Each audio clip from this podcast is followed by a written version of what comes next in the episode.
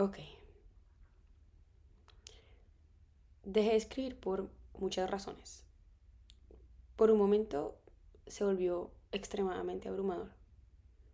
Ya no me llenaba. Por el contrario, hacía el vacío muchísimo más grande y muchísimo más doloroso. Me daba mucho miedo. No encontraba por dónde empezar. Y del final, mejor no hablemos. Nada tenía sentido. Y todo, absolutamente todo, decía lo mismo. Entré en una pelea con la página en blanco. La dejé ganar.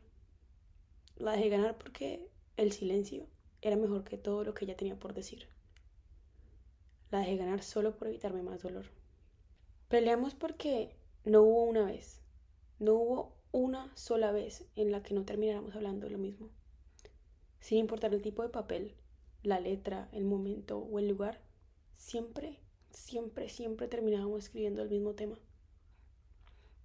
Esa página en blanco se empeñaba en hacerme recordar algo que ya no estaba.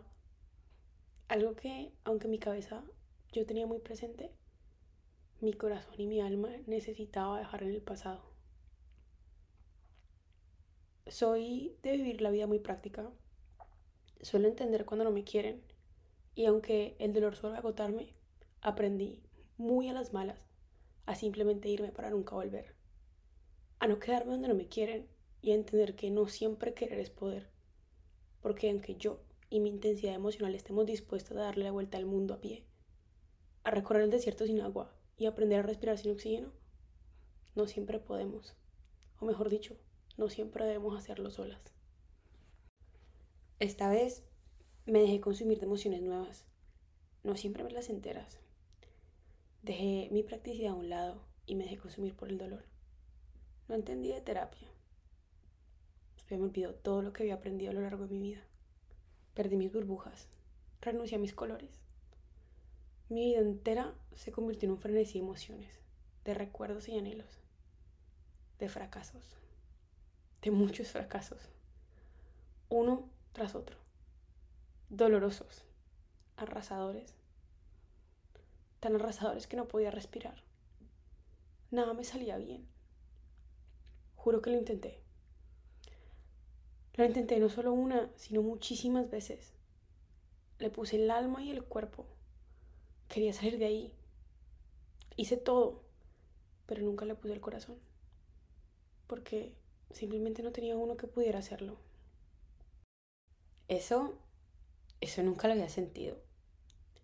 Era una sensación totalmente nueva, un sentimiento diferente. No tenía y hasta el sol de hoy no tengo idea de cómo se llama y muchísimo menos cómo manejarlo.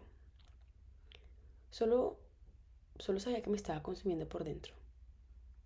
A veces me llenaba la panza de mariposas y mantenía todas mis burbujas flotando. Pero otras veces era una sensación de que algo que realmente no creo que tenga nombre, o al menos yo no lo he escuchado. Una sensación muy similar a esa que, que pasa cuando te vas de viaje y sientes que algo se te queda. Esa misma sensación de que algo no está bien, de que algo falta, un vacío, un presentimiento, una pregunta sin responder. Después de un tiempo, aprendí cómo manejarlo. No fue fácil, ni mucho menos rápido. Me tomó muchísimo tiempo, pero me curé en salud. Me evité autolaceraciones. Lo hice tan pequeñito que me cupo en una caja de fósforos para poder llevarlo conmigo a todas partes, pero que no me molestara su presencia. Lo guardé en mi bolsillo. En ese momento fue práctico. Dejó seguir mi vida con una tranquilidad medianamente tangible. Estaba ahí, pero no ocupaba espacio. Estaba ahí para no dejarme olvidar, para seguir mi vida llevándolo a mi lado, aunque físicamente no estuviera. Para entender que pasar la página no siempre significa cerrar el libro. Desde ese momento lo he llevado conmigo a todas partes. Hemos crecido juntos. Hemos explorado cada rincón del mundo. Al sol de hoy, no he podido dejarlo atrás. tengo muy claro que es una parte de mí, una gran parte de mí, una parte de mí que me hace muy feliz recordar, una parte de mí la que estoy verdaderamente orgullosa y una parte de mí que amo, amo con todo mi corazón y aunque la amo, solamente existe en mi cajita.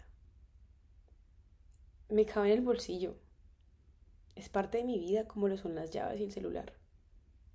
Ahí está siempre está mi cajita de fósforos. La mayoría de las veces no me molesta. No me suma, pero tampoco me resta. No la siento. No pesa. Solo está. Aunque es una cajita particular, sublime e irrepetible, definitivamente no es la única. Verán, suelo hacer cajitas en mi vida. Es como si constantemente me estuviera preparando para una mudanza y las cajas hacen más fácil este proceso. Es sumamente importante para mí saber que están ahí, que puedo volver a ellas, revivirlas, recordarlas y abrazarlas. Es importante saber que están ahí cuando yo las quiera y cuando no las quiera también. Pero esta, a diferencia de las demás, esta es de las pocas cajas que tengo que son portátiles.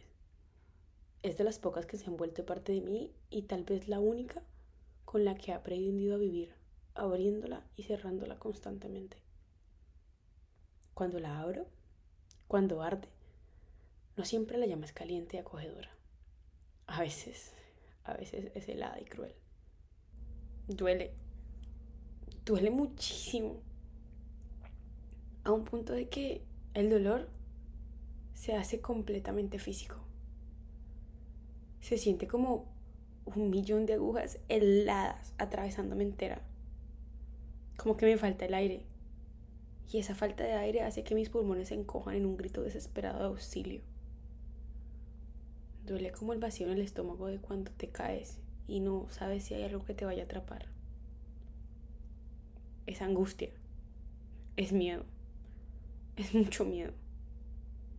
Pero sobre todo, es dolor es arrepentimiento e incertidumbre. Es todo eso y al mismo tiempo logra hacer todo lo contrario. No siempre cae bien, pero no siempre hace daño.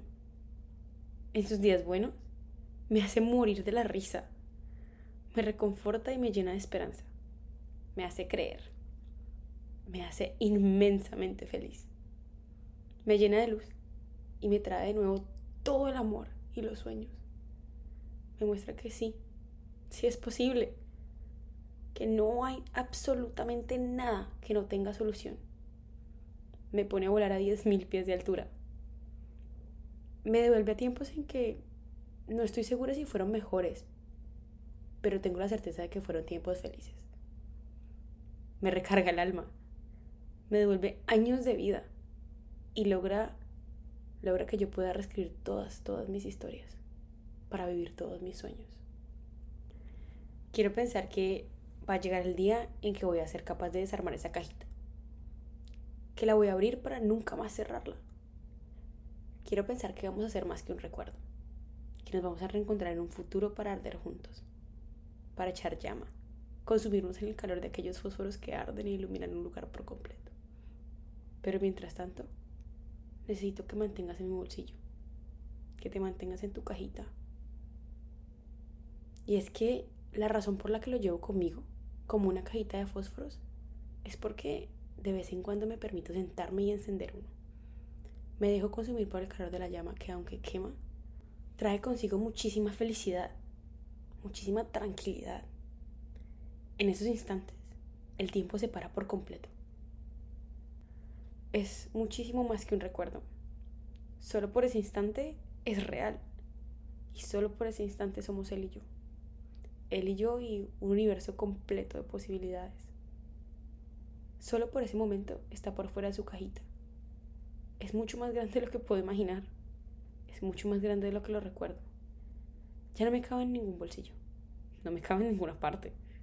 Se apropia de mí y me da muchísima más luz de la que mis ojos pueden ver en un día normal me llena de felicidad. Me recuerda que sí, sí es posible amar sin límites y sin miedos. que todo, absolutamente todo tiene solución, de que nada es permanente, que no hay sueños imposibles, que no hay distancias significativas y que por ese preciso instante todo, absolutamente todo está y va a estar bien. Pero como cualquier otro fósforo que arde, después de un tiempo se apaga, se consume, se hace pequeño de nuevo, tan pequeño que ya no logro ver su luz, ya no está calientito. Se hace pequeñito porque debe volver a la cajita. La cajita vuelve al bolsillo y se lleva consigo la luz, las mariposas, el recuerdo y las posibilidades.